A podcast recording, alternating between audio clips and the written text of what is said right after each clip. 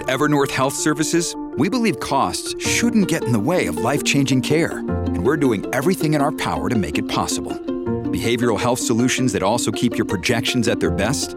It's possible. Pharmacy benefits that benefit your bottom line? It's possible. Complex specialty care that cares about your ROI? It's possible. Because we're already doing it. All while saving businesses billions. That's Wonder made possible.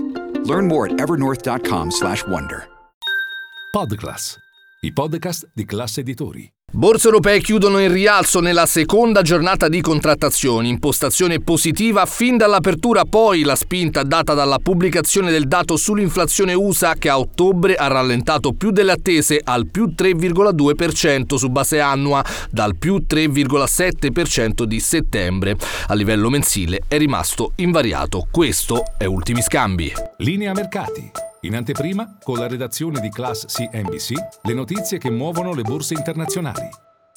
Nel complesso lo Stox Europe 600 segna un più 1,37%. A Milano il Fuzzi Mib ha guadagnato l'1,45% a 29.344 punti, avvicinandosi ai massimi raggiunti a fine luglio, livelli che a sua volta non si vedevano dall'estate 2008. Francoforte è balzata dell'1,7%, Parigi dell'1,4%. A Piazza Affari, seduta sugli scudi per Diasorin più 6,8%, oggi il Tribunale di Milano ha assolto con formula piena la D Carlo Rosa e il presidente del Policlinico San Matteo di Pavia Alessandro Venturi dall'accusa di insider trading. Forti acquisti anche su Erg più 6,67% dopo i conti trimestrali e la revisione al rialzo della guidance sul margine operativo lordo 2023 e anche acquisti su MPS più 5% che prosegue la sua corsa e supera quota 3 euro per azione.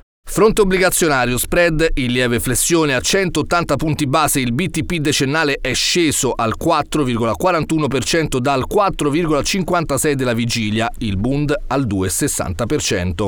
Sul fronte macro si segnala la diffusione del dato sul PIL. Nel terzo trimestre dell'anno è diminuito dello 0,1% in area euro ed è rimasto stabile nell'Unione Europea rispetto al trimestre precedente. Ricordiamo che nel secondo trimestre invece i dati mostravano per l'Eurozona una crescita dello 0,2%. E poi altro dato di giornata, l'indice ZEV di novembre che misura le aspettative degli analisti sullo sviluppo dell'economia in Germania nell'arco dei prossimi sei mesi, che si è attestato a 9,8 punti in miglioramento dal meno 1,1 segnato nel precedente mese di ottobre. In chiusura il comparto energetico, ancora in rialzo il prezzo del petrolio dopo che l'OPEC ha pubblicato il rapporto mensile sul mercato di novembre, segnalando che i fondamentali del mercato rimangono forti e il sentimento negativo sulla domanda è esagerato.